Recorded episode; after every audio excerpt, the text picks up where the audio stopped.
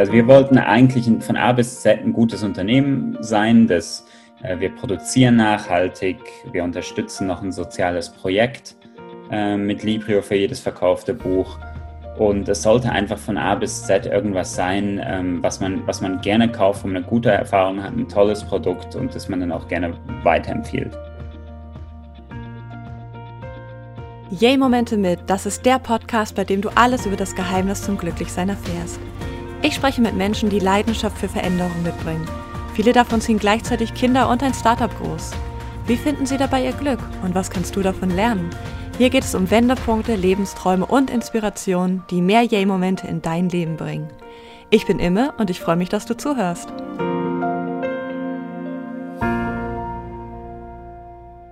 Hallo aus Frankfurt zu einer neuen Podcast-Folge. Heute geht es um die Yay-Momente von Tim Hess, der mir in diesem Morgen aus dem schönen Zürich zugeschaltet ist. Er ist Mitbegründer und CMO bei Librio, die hochwertige personalisierte Kinderbücher herstellen und das nicht nur auf Hochdeutsch und vielen anderen Sprachen, sondern auch in Schweizer Dialekten. Wie es dazu kam, warum Tim bei Librio so glücklich ist und was wir in Fragen Nachhaltigkeit von ihm lernen können, darum geht es jetzt. Guten Morgen und herzlich willkommen, Tim. Guten Morgen, danke für die Einladung.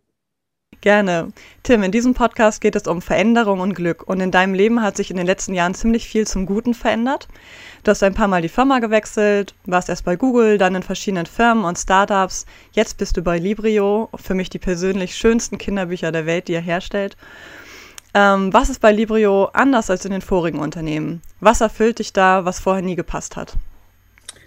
Ja, danke erstmal fürs Kompliment. Äh, freut mich, dass dir unsere Bücher gefallen.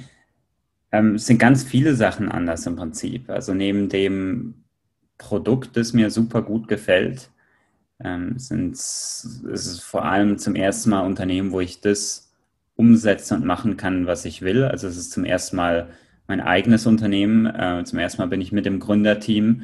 Vorher war ich äh, immer nur angestellt. Das ist schon mal ein Riesenunterschied. Und dann kann ich mich auch in dem Unternehmen viel mehr mit den Werten, die wir haben, ähm, die wir dem Unternehmen gegeben haben, die Kultur, damit kann ich mich viel besser identifizieren als, als mit den letzten Unternehmen. Was sind zum Beispiel die Werte? Also, wir haben am Anfang gesagt, dass wir ein Produkt machen wollen, das wir selbst auch kaufen würden. Und ähm, ich finde, man oftmals, wenn was verkauft wird, äh, ist auf der einen Seite der Verkäufer und auf der anderen Seite der Käufer. Und ich finde, es muss eigentlich nicht sein, sondern man kann auch auf der Seite des Kunden sein. Also wenn der Kunde irgendein Problem hat, dann ist man, ähm, dann, dann äh, guckt man, wie man das Problem zusammen löst. Zum Beispiel. Also wir wollten eigentlich von A bis Z ein gutes Unternehmen sein, das äh, wir produzieren nachhaltig, wir unterstützen noch ein soziales Projekt äh, mit Librio für jedes verkaufte Buch. Und es sollte einfach von A bis Z irgendwas sein, ähm, was, man, was man gerne kauft, wo man eine gute Erfahrung hat, ein tolles Produkt und das man dann auch gerne weiterempfiehlt. Ja, total schön. Ja, zur Frage der Nachhaltigkeit werde ich auch glaub, gleich nochmal äh, drauf zurückkommen. Ähm, nimm uns doch mal so als Zuhörer mit auf die Entstehungsgeschichte von Librio. Wie ist so das allererste Kinderbuch, was glaube ich das Waldmärchen war, entstanden? Gab es da erst die Geschichte und dann hatte dein äh, Kollege, der der Ideengeber der Firma ist, die Idee darauf, eine Firma aufzubauen? Oder gab es erst Librio und dann kam die erste Geschichte? Wie ging es los? Also ich habe meinen Mitgründer, im, wir sind, wir haben das, haben Librio zu fünf gegründet, aber ähm, Ed, der die Idee hatte, äh, mit ihm habe ich schon im letzten Unternehmen zusammengearbeitet und es ist tatsächlich so eine klassische Gründerstory. Äh, Ed hat für seine Tochter ein personalisiertes Kinderbuch geschenkt bekommen. Also das ist was, was es, was es schon, schon länger gibt, was wir nicht selbst erfunden haben. Ähm, hat das bekommen und gedacht, Mensch, was für eine tolle Idee, war dann aber leider ein bisschen enttäuscht von der Umsetzung des Produkts und hat deshalb gedacht, ja, also eigentlich sowas geht doch besser. Also die Grund, seine Grundidee war, er will tolle Kinderbücher machen, die zusätzlich personalisiert sind, also die man auch so als Kinderbuch kaufen würde und die, wo das, die Personalisierung extra ist und nicht umgekehrt, wie es ähm, leider viele von unseren ähm, Mitbewerbern machen. Äh, da ist es vor allem personalisiertes Produkt, ist dann halt anstatt einer Tasse ist es halt ein Buch. Ja, das ähm, stimmt. Böse, böse ausgedrückt. so, die, die, Idee hat er, die Idee hat er dann äh, schon etwas länger und hat sich dann nach zwei Jahren, ähm, nachdem er die Idee hatte, entschieden, Librio zu gründen und hat mich gefragt, ob ich damit auf diese Reise komme. Ah, okay. Ähm, und so, so ist es, so haben wir dann angefangen. Wir kommen alle aus der Online-Branche, hatten alle äh, keine Ahnung äh, von, der, von der Verlagswelt. Wir hatten äh, jeder so ein bisschen Bezug zu, ähm, zu Büchern äh, und, und, und so haben wir dann, sind wir dann gestartet, ohne großes Know-how zu haben. Ah ja, witzig. Ihr arbeitet jetzt auch an neuen Büchern, oder? Wie läuft das so ab? Gebt ihr die Geschichten in Auftrag oder bewerben sich Autoren bei euch? Also es ist ganz unterschiedlich. Also du hast ja vorher äh, das, das Waldmärchen angesprochen, das war unser erstes Buch. Da hatten wir tatsächlich eine, äh, eine Bekannte von Ed, ähm, die äh, aus, aus England, die schreibt Geschichten und die hat, ähm, die kam äh, auf die Idee, also sie hat uns die Geschichte mal vorgestellt. Äh, wir haben dann ein bisschen zusammen überlegt, haben das ein bisschen angepasst, aber haben dann die Geschichte als Basis genommen. Äh, ein weiterer Mitgründer von uns, von Librio, ist Illustrator. Ist ein äh, Nick Elliott, der ist Illustrator, wohnt in Köln. Und der hat die Geschichte dann illustriert. Ähm, mhm. Was wir damals noch nicht wussten, ist, wie technisch dieses Produkt eigentlich ist. Naja, also, doch, ich kann es mir vorstellen, mit dem Konfigurator. Ähm Genau, es ist der Konfigurator, es ist die Anbindung zu den verschiedenen Druckpartnern, die wir haben. Also wir drucken die Bücher nicht selbst, sondern das ist ausgelagert ähm, bei uns werden die Bücher erstellt und je nachdem, aus welchem Land du kommst, äh, beziehungsweise in welches Land das, das Buch geliefert wird, wird das dann dort, dort auch gedruckt. Das heißt, die Anbindung zu den Druckern ist eine andere jeweils. Ähm, auch dieser Konfigurator, den du angesprochen hast, ähm, das ist halt auch was, was man selbst programmieren musste. Es gibt, wir konnten keine Standardlösungen nehmen. Also die restlichen zwei Personen in unserem Gründerteam sind tatsächlich auch Programmierer deshalb. Ähm, ah, ja. Und so kam das dann alles zusammen. Und im ersten Buch haben wir dann eben gedacht, die von dir angesprochenen die Schweizer Dialekte, also es sind neun Schweizer und sogar zwei deutsche Dialekte sind auch mit dabei. Ähm, Ach wirklich? Welche sind die beiden deutschen? Das ist äh, Bayerisch und Kölsch. Also Ach ja. vor allem das Kölsche Buch ist sehr zu empfehlen, dass man das mal okay kann man sich durchblättern bei uns auf der Seite. Und das, ähm, wir haben dann halt ganz, wir haben gedacht, wir machen das in ganz vielen Sprachen und das ist ja die, das muss man nur, nur einmal machen und dann wird das, ob es gekauft wird oder nicht, spielt gar nicht so eine Rolle, weil es ja on demand gedruckt wird. So Sachen, da sind wir total ins Messer gelaufen, haben das dann, ähm, haben das total unterschätzt und kamen dann kompletten Stress, dass wir das überhaupt noch vor, vor Weihnachten überhaupt ähm, noch veröffentlichen konnten. Aber es ist dann, immer dann mit Ach und Krach haben wir das dann noch hinbekommen und das, das Buch dann rausgebracht. Wie lange dauert es dann, so eine neue Sprachversion zu erzeugen? Ja, da haben wir jetzt gelernt. Also beim ersten Buch gab es noch gewisse Illustrationen, die noch ähm, mit der Sprache verknüpft waren. Ähm, da konnte man also nicht einfach Copy-Paste eine neue Sprache reinmachen, sondern brauchten jedes Mal noch den, äh, musste der Illustrator das noch anpassen. Ähm, und dann je nachdem, welche Schriftart man halt wählt, für, die, für den Titel auch noch, das muss dann auch ah. noch angepasst werden, dann muss das okay. anders platziert werden, dann muss es getestet werden mit jedem Druckpartner. Ähm, also das geht alles in allem, ähm, ich würde sagen, schon beim ersten Buch ging das zwei, drei Wochen, drei Wochen. Ah ja, okay. Sprache. Naja, was ich jetzt gar nicht so lang finde. Also klar, es ist dann nur eine andere Sprachversion, aber trotzdem für denjenigen, der es kauft, hat es ja einen ganz anderen Wert, je nachdem, ob es auf Kölsch ist oder auf Hochdeutsch. Ähm, es ist ja dann doch wie ein ganz eigenes Buch. Das stimmt schon, wenn es allerdings äh, drei Wochen von fast der gesamten, gesamten Ressourcen, die wir haben, weg sind. Ähm, das ist, äh, das ist tatsächlich schwierig. Also wir haben, wir haben die Bücher jetzt halt, man, das ist sehr schön zu sehen. Also das war äh, wir haben mittlerweile, jetzt bringen wir gerade unser sechstes und siebtes Buch auf den Markt, ähm, diese Weihnachten, und wir haben eine große Lernkurve da mitgenommen. Also wir haben, ähm, wir wissen jetzt genau, wie wir die, ähm, Illustratoren briefen müssen, äh, was wir auf unserer Seite machen müssen, um es weniger ah. kompliziert ah. zu machen. Ähm, es, mittlerweile ist es auch, wenn wir jetzt fürs neue Buch eine neue Sprache nehmen, ist es ziemlich schnell, ziemlich schnell gemacht. Also, okay. Gib uns mal einen Insight. Was müsst ihr denn jetzt anders machen?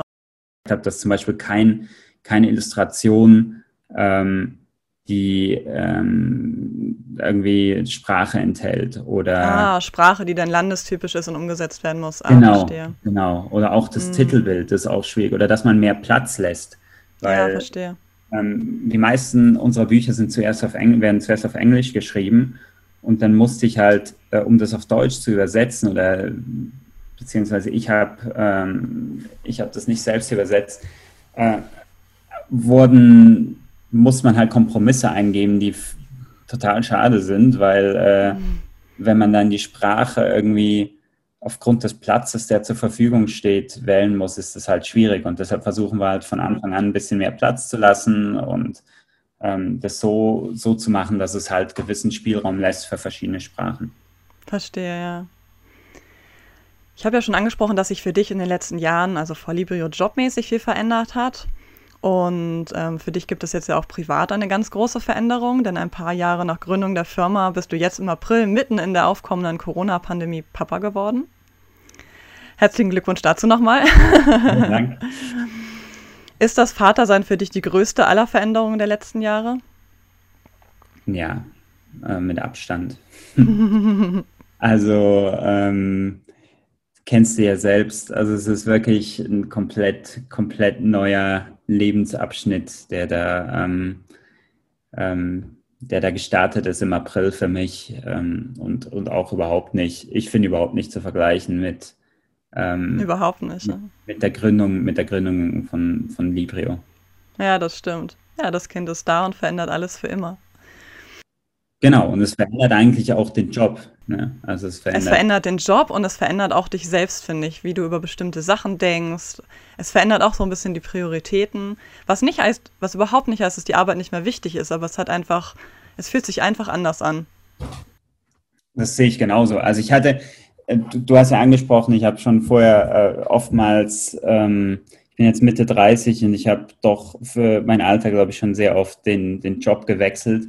Ähm, und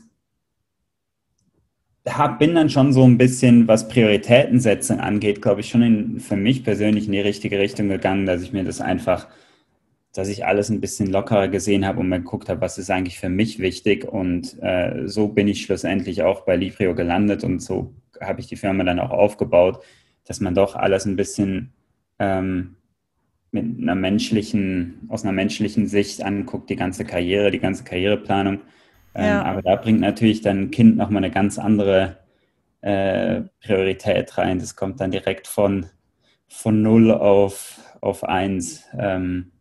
Total. Und ich finde für mich, für mich persönlich, dass jetzt Job und Privatleben sich viel mehr miteinander mischen. Also ich weiß nicht, ob es daran liegt, dass wir ein Startup haben auch ähm, oder ob es an den Prioritäten liegt dass sich jetzt alles viel mehr nach einem anfühlt. Also vorher hatte ich auch wirklich den Job, wo ich im Büro war. Dann bin ich nach Hause gekommen und das Privatleben begann mit Freunden, mit Sport und was man so gemacht hat. Aber jetzt, auch dadurch, dass wir natürlich zu Hause arbeiten, habe ich das Gefühl, es verschwimmt alles viel mehr und ich finde das total schön, weil sich beide Bereiche für mich jetzt so gegenseitig inspirieren und ich gar nicht mehr das Gefühl habe, dass ich da so eine richtige Balance reinbringen müsste weil alles jetzt so Teil von einem Leben ist, was ich leben möchte. Und ich denke nicht mehr so stark darüber nach, ach, das ist jetzt der Job, das ist jetzt die Familie. Also für mich fühlt sich das unheimlich schön an. Ich weiß nicht, ob das bei dir jetzt auch schon dieses Gefühl ist, weil dein Baby natürlich jetzt noch wirklich klein ist. Ähm, oder hast du auch schon dieses Gefühl, dass sich da dahingehend viel verändert hat? Das geht mir, das geht mir ähnlich, obwohl wir hatten schon, schon vorher, also die, meine Mitgründer, ähm, zwei der Mitgründer, die haben auch schon Kinder. Und bei uns war es immer so, äh, bei uns waren schon immer viele Kinder im Büro zum Beispiel. Also Ach ja, wie schön. Leute, Kinder kommen zum Mittagessen zu uns oder kommen sonst mal vorbei. Also es ist wirklich, es fühlt sich so an wie so eine, ähm, wie eine Familie. Und also wir haben jetzt gerade neue, ähm, vier neue Leute eingestellt und ja. ähm, da hat äh, eine Person gesagt, ich freue mich total, dass ich Teil dieser Librio-Familie sein kann. Und wir haben es selbst Total nie Familie schön. genannt. Ähm, vor ihr, aber sie hat es tatsächlich auch so empfunden oder uns wurde das auch, wir teilen das Büro mit einer Firma, die immer wieder äh, Praktikanten hat und da kam einmal ein Praktikant, äh, als er das, das Praktikum abgeschlossen hat, kam er zu uns und gesagt, also ich will, ihr seid wirklich so die Idealvorstellung, was, was so der Umgang im, im Büro miteinander angeht, weil eure Familien wow. kommen da rein, die mhm. helfen da einfach mit und ist halt so selbstverständlich, dass unsere Familien Teil ähm, Teil der, des, des, ganzen Unternehmens sind und deshalb fühlt es sich wahrscheinlich für Außenstehende auch ein bisschen so an. Ähm, ja. Wie schön, was für ein tolles Kompliment. Ja, ich hoffe natürlich, dass wir das ein bisschen beibehalten können. Also der, als der uns das gesagt hat, waren wir auch nur die fünf Gründer im Prinzip. Ähm, äh, jetzt mittlerweile sind wir zwölf Leute. Also es ist, es verändert sich schon einiges, wenn es wächst. Aber das, was du gesagt hast, für mich fühlt sich das im Moment auf jeden Fall auch noch so wie, wie eins an. Also ich, ähm, ich genieße es total, dass, dass, dass die Arbeit, ähm, Arbeit Teil eigentlich meines Privatlebens ist. Hat natürlich auch seine, seine negativen Seiten, aber die positiven Seiten überwiegen da total. Ja, finde ich auch. Total schön. Jetzt verstehe ich auch noch viel mehr, was du vorhin mit den Werten angesprochen hast, die du jetzt bei Librio lebst, die du vorher vielleicht noch gar nicht so kennengelernt hast in der Firma. Ja, bald kannst du ja eins von deinen Büchern auch eurem eigenen Sohn vorlesen. Hast du das Gefühl, dass du dich jetzt, wo du selbst Papa bist, vielleicht auch mit ganz neuen Ideen in die Firma einbringen kannst, weil ihr eben in der Kinderbuchbranche tätig seid? Oder vielleicht auch deine Partnerin, weil ich finde, der eigene Partner ist ja auch oft Mitideengeber. Auf jeden Fall. Also es ist, wir versuchen unsere Bücher immer für verschiedene Lebensabschnitte oder für verschiedene Alter der Kinder zu machen. Ähm, und da merke ich jetzt auf jeden Fall, ich, ich, ich sehe natürlich die Herausforderungen, die man jetzt als, äh, als Eltern hat mit den Kindern. Das ist, das kann man einem erzählen, aber wenn man es nicht erlebt hat, ähm, ist es, glaube ich, schwierig nach, wirklich nachzuvollziehen. Und deshalb, ähm, ich sehe auch, was für Fortschritte der Kleine jetzt in den ersten fünf Monaten schon gemacht hat. Das ist mhm. Wahnsinn. Und deshalb kann ich mich da viel besser reinversetzen, auch was der für für Bedürfnisse hat. Was die Kinderbücher angeht, das kommt ein bisschen später, glaube ich. Ähm, wir haben schon ein Buch, das wir äh, für die Geburt gemacht haben, das heißt Willkommen auf der Welt. Ähm, das ist äh, theoretisch für das Kind, aber eigentlich ist es so eine kleine Message an die Eltern, äh, die es dem Kind vorlesen. Ähm, aber es sind viele schöne bunte Bilder drin und die kann sich äh, können sich auch die ganz Kleinen schon, schon angucken und da freuen sie sich tatsächlich auch drüber. Also ich habe ihm das Buch auch schon mehrfach vorgelesen und Ach ja. beziehungsweise gezeigt. Also total schön. er freut sich an den bunten Bildern. Aber ich glaube, ja, da ist auf jeden Fall was dran. Ja. Und jetzt stell dir mal vor, wenn dein Kind jetzt in 20 Jahren vor dieser Reise stehen würde, die du jetzt beruflich schon genommen hast. Das heißt, es überlegt, soll ich jetzt studieren? Soll ich vielleicht direkt gründen? Soll ich erstmal ein paar Jobs ausprobieren? Was würdest du deinem Kind raten? Weil ich frage, weil für dich ja das Thema berufliche Erfüllung ja wirklich eine große Rolle gespielt hat. Du bist jetzt angekommen erstmal. Ähm, ja, was denkst du, wie dein Kind ähm, diesen Weg vielleicht noch besser meistern würde, vielleicht mit weniger Umwegen oder braucht man diese Umwege immer, um letztendlich bei dem anzukommen, was man möchte? Was denkst du? Ich habe Weiß ich nicht. Also ich, ich glaube, was, was ganz wichtig ist, was für mich eigentlich das größte Learning war, war, dass man sich ein bisschen frei machen muss von den gesellschaftlichen Karrierezwängen. Also weißt du, auch von denen, ja. auch, ich meine, Karriere wird ja auch mit Geld gleichgesetzt. Oftmals, wer viel Geld verdient, ist erfolgreich. Ja. Ich weiß nicht, ob das stimmt. Ich weiß nicht, ob nicht der erfolgreich ist, der ähm, mehr Zeit mit seiner Familie verbringt, zum Beispiel. Also ja. es ist so, es sind einfach gewisse, ähm, ich nenne jetzt mal KPIs, auch wenn es blöd klingt, die man halt einfach gesetzt hat und die man, also die, die für Erfolg stehen in der Karriere. Und das finde ich, ähm, ist so individuell eigentlich. Also es mag für einen äh, wichtig sein, dass er mit 30 eine Million verdient hat. Ähm, wenn das für ihn wichtig ist, go for it. Aber ähm, es gibt auch so viele andere Sachen, die, die auch wichtig sein können, die einem wichtig sein können und, und die einen vor allem glücklich macht, also machen. Und deshalb glaube ich, ist der, was der Tipp, den ich ihm mitgeben würde, ähm, guck, was dir, was dir Spaß macht und was dich glücklich macht. Ähm, natürlich ist Geld nicht irrelevant. Also man muss schon irgendwie Geld haben, um überleben zu kommen, können. Aber ja. ich glaube, wenn man wirklich was macht, was man, was einem Spaß macht, dann ist, wird man auch gut darin und ähm, das sagen immer so viele, aber es stimmt wirklich auch. Ja, es stimmt wirklich, ja, aber man muss es so ein bisschen selbst entdecken. Ja, man muss es entdecken und dann muss man es halt auch, man muss es dann auch umsetzen. Also es ist ja schon nicht so, es kommt einem schon nicht zugeflogen, aber dann ähm, würde ich ihm raten, da, da Zeit zu investieren und zu gucken, was dabei rauskommt. Ob das jetzt ein Studium ist oder nicht, äh, ja, ist einfach jetzt, frag mich in 20 Jahren nochmal. Mache ich, machen wir die nächste Podcast-Folge mit dir, vielleicht auch schon vorher. Ich finde es einfach so ein bisschen interessant zu sehen, was man so von seinem eigenen Weg jetzt schon so als Learning begriffen hat, dass man sagen kann, das möchte ich auch meinen Kindern vielleicht als Wert mitgeben. Und ich finde, das ist ja schon ein ganz toller Wert, dass man sagt, probier einfach das aus, ähm, was du Lust hast, vielleicht dran und guck, wo es dich hinführt. Und sei dir bewusst, dass du Geld zum Leben brauchst, aber dass es auch wirklich nicht alles ist, unabhängig davon, was dir die Gesellschaft immer erzählt. Das finde ich ist ja schon eine ganz tolle Message, die man seinem Kind mitgeben kann. Hm. Ich habe noch einen Tipp, den ich äh, ich weiß gar nicht mal, von wem ich den habe. Das war irgendein, auf irgendeiner Konferenz hat das mal jemand gesagt, dass er mit seinem Kind immer einen Tag vorm Geburtstag setzt er sich mit seiner Partnerin zusammen und die ähm, schreiben dann auf, was dem Kind im letzten Jahr Spaß gemacht hat.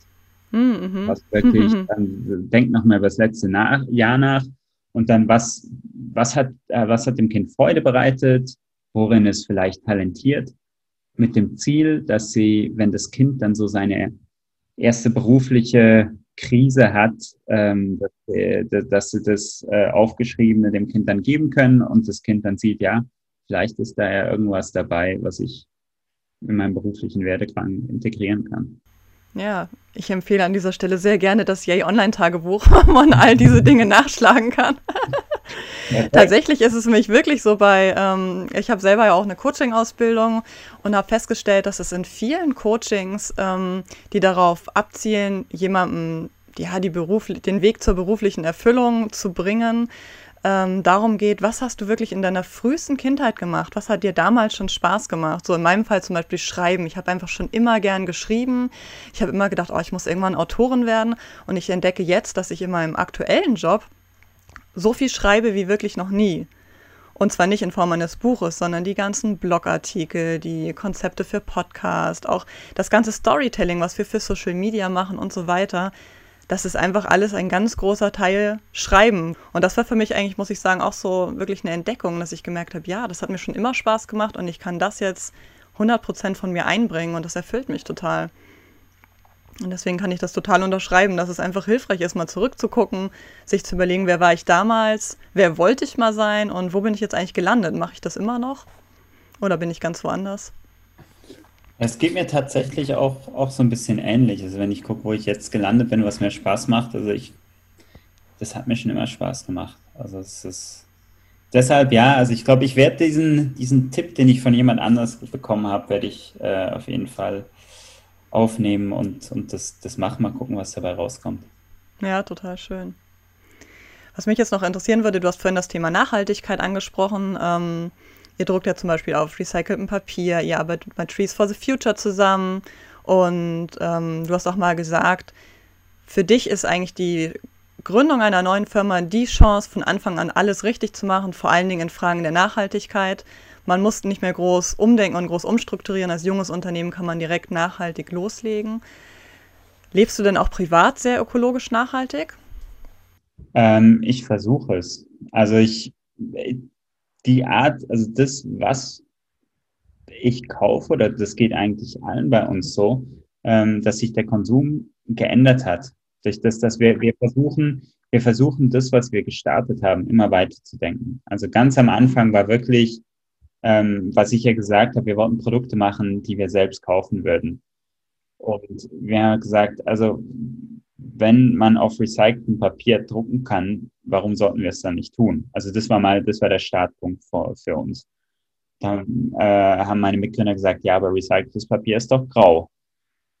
Und ich sage, hm, ja, also so, wenn man sich so an die Schule zurückerinnert, wenn man so die, ich weiß nicht, ob das bei euch auch so war, aber wir haben so Recycling-Blöcke gehabt und die waren ja. grau.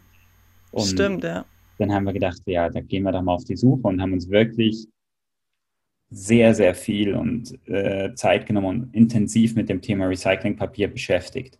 Weil man muss auch, man muss es ganzheitlich sehen. Also Recyclingpapier, um das zum Teil zu bleichen oder so, da brauchst du auch wieder ähm, Chemikalien zum Teil. Also es ist nicht, äh, nur weil ein Aspekt von einem Papier äh, nachhaltig ist, heißt es nicht, dass das ganze Papier nachhaltig ist. Also deshalb muss man, haben wir uns sehr, sehr intensiv damit beschäftigt, verschiedene Zertifizierungen angeguckt und ähm, haben dann Papier gefunden, das wirklich, das wirklich gepasst hat für uns.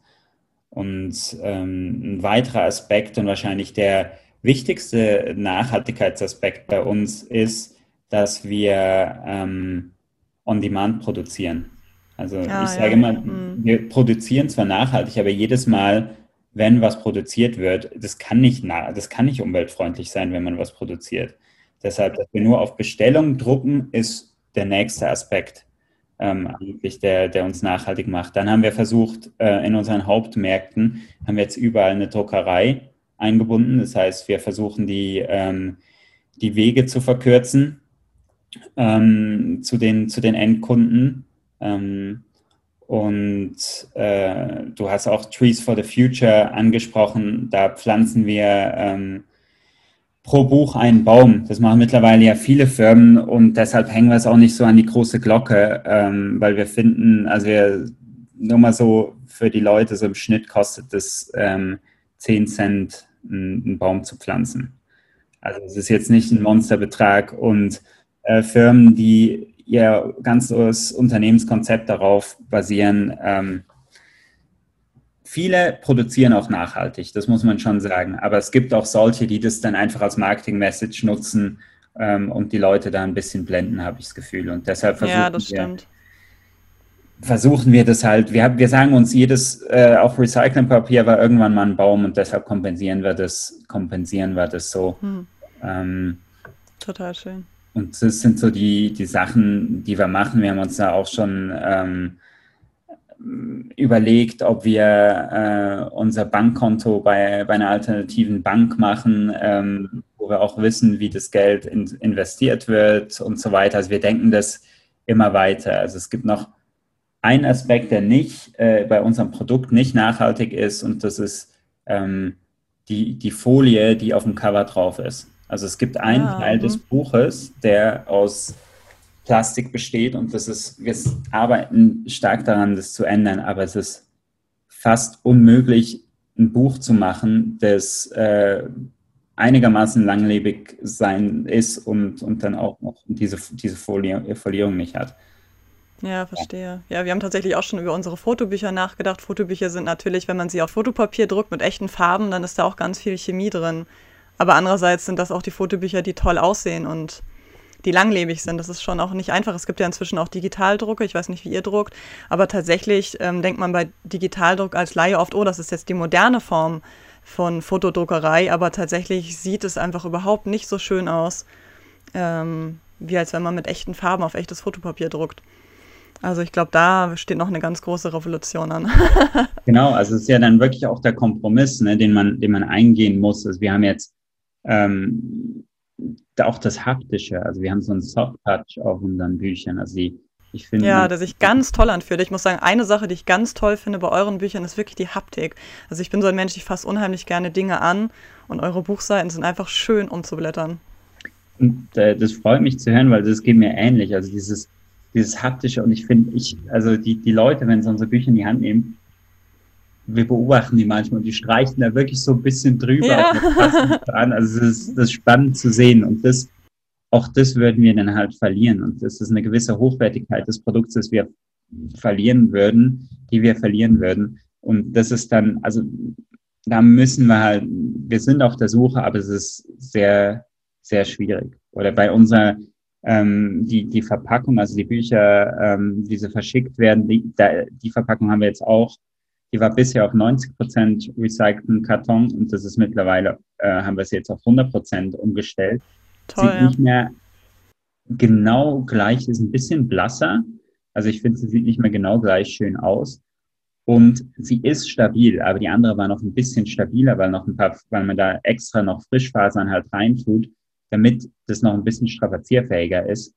Ähm, wir haben das jetzt zwei Monate lang getestet, hat gut funktioniert und jetzt bestellen, haben wir die Kartons bestellt für die, für die Weihnachtssaison. Aber ähm, da ist halt ein Kompromiss. Also das geht ganz klar jetzt auf die Optik in dem Fall. Aber das sind wir halt dann auch bereit, diese Kompromisse sind wir bereit einzugehen. Ja, schön. Bevor ich jetzt meine drei Abschlussfragen stelle, die ich immer allen meinen Interviewpartnern stelle, möchte ich noch eine Sache von dir wissen. Warum hat dein Avatarbild in deiner E-Mail-Signatur blonde Locken?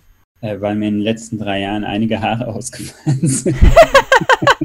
okay, ich habe jetzt gedacht, du hast vielleicht als Kind so ausgesehen oder dein Sohn würde so aussehen, weil wenn ich dich so sehe im Zoom-Call, siehst du nicht ganz so lockig aus.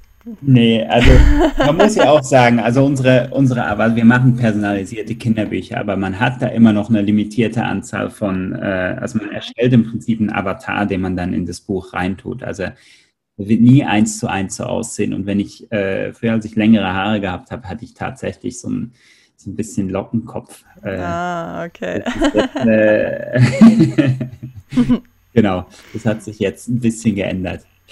Werdet ihr denn noch mehr Sachen? Vorstellung. Eine was? Vielleicht eine Wunschvorstellung, wie ich Ach so. ja, ich verstehe. Ja, oder ihr müsst jetzt einfach noch viel mehr Sachen konfigurieren. Vielleicht Avatare, die Eltern werden, die andere Kopfformen haben, noch andere Frisuren. Genau. so, jetzt komme ich zu meinen letzten drei Fragen. Tim, wo möchtest du lieber leben? Auf einer von Google regierten Insel oder in der Schweiz 2020, so wie sie jetzt ist? Schweiz 2020. Alles im Leben wird ein bisschen besser mit. Kind. Mhm, sehr schön. Dein letzter Yay-Moment? Ich darf jetzt nicht schon wieder die Geburt des Kindes sagen, oder? Das wäre Doch, auf jeden Fall. ja, Wobei das ist natürlich schon, das ist natürlich schon ein riesiger Yay-Moment. Absolut. Auch so ähm, irgendwie, das wird einem auch immer erzählt, wie sich das, dass das so der unglaublich der glücklichste Moment und überhaupt, aber ähm, wirklich für mich mit nichts mit nix zu vergleichen. Total. Vor allem, weil es so was Unfassbares ist. Ich fand es immer früher fast so ein bisschen kitschig, wenn Leute davon gesprochen haben, dass es ein Wunder ist. Aber wenn, sich, wenn man sich vorstellt, dass dieser kleine Zwerg, der da rauskommt, wenige Sekunden vorher noch im Bauch der Mama war, genauso wie du ihn dann in den Armen hältst, da finde ich, kommen einem schon so Gedanken wie, das ist ein Wunder, das ist der schönste Tag meines Lebens, weil es einfach unglaublich ist. Absolut. so habe ich es auf jeden Fall empfunden. Schön. So, Tim, vielen, vielen Dank fürs Mitmachen. Es hat mir sehr viel Spaß gemacht. Wer dir schreiben will, findet dich auf LinkedIn hauptsächlich und natürlich auf librio.com. Mhm. Hast du noch andere Plattformen, wo du dich viel bewegst? Ähm, ja, ihr könnt, ähm, ihr könnt uns überall auf Libre erreicht, erreicht ja äh, jeden von uns. Ähm, mich erreicht man auch als maulwurf at librio.com. Das können wir gerne, äh, wieso das der Fall ist, können wir gerne das nächste Mal besprechen. okay, sehr gerne. Okay, dann tausend Dank dir fürs Mitmachen. Danke auch. Wenn dir als Zuhörer das Gespräch gefallen hat, schreib es in die Kommentare, folge Yay-Momente mit und schalte in der nächsten Folge wieder ein. Ich freue mich.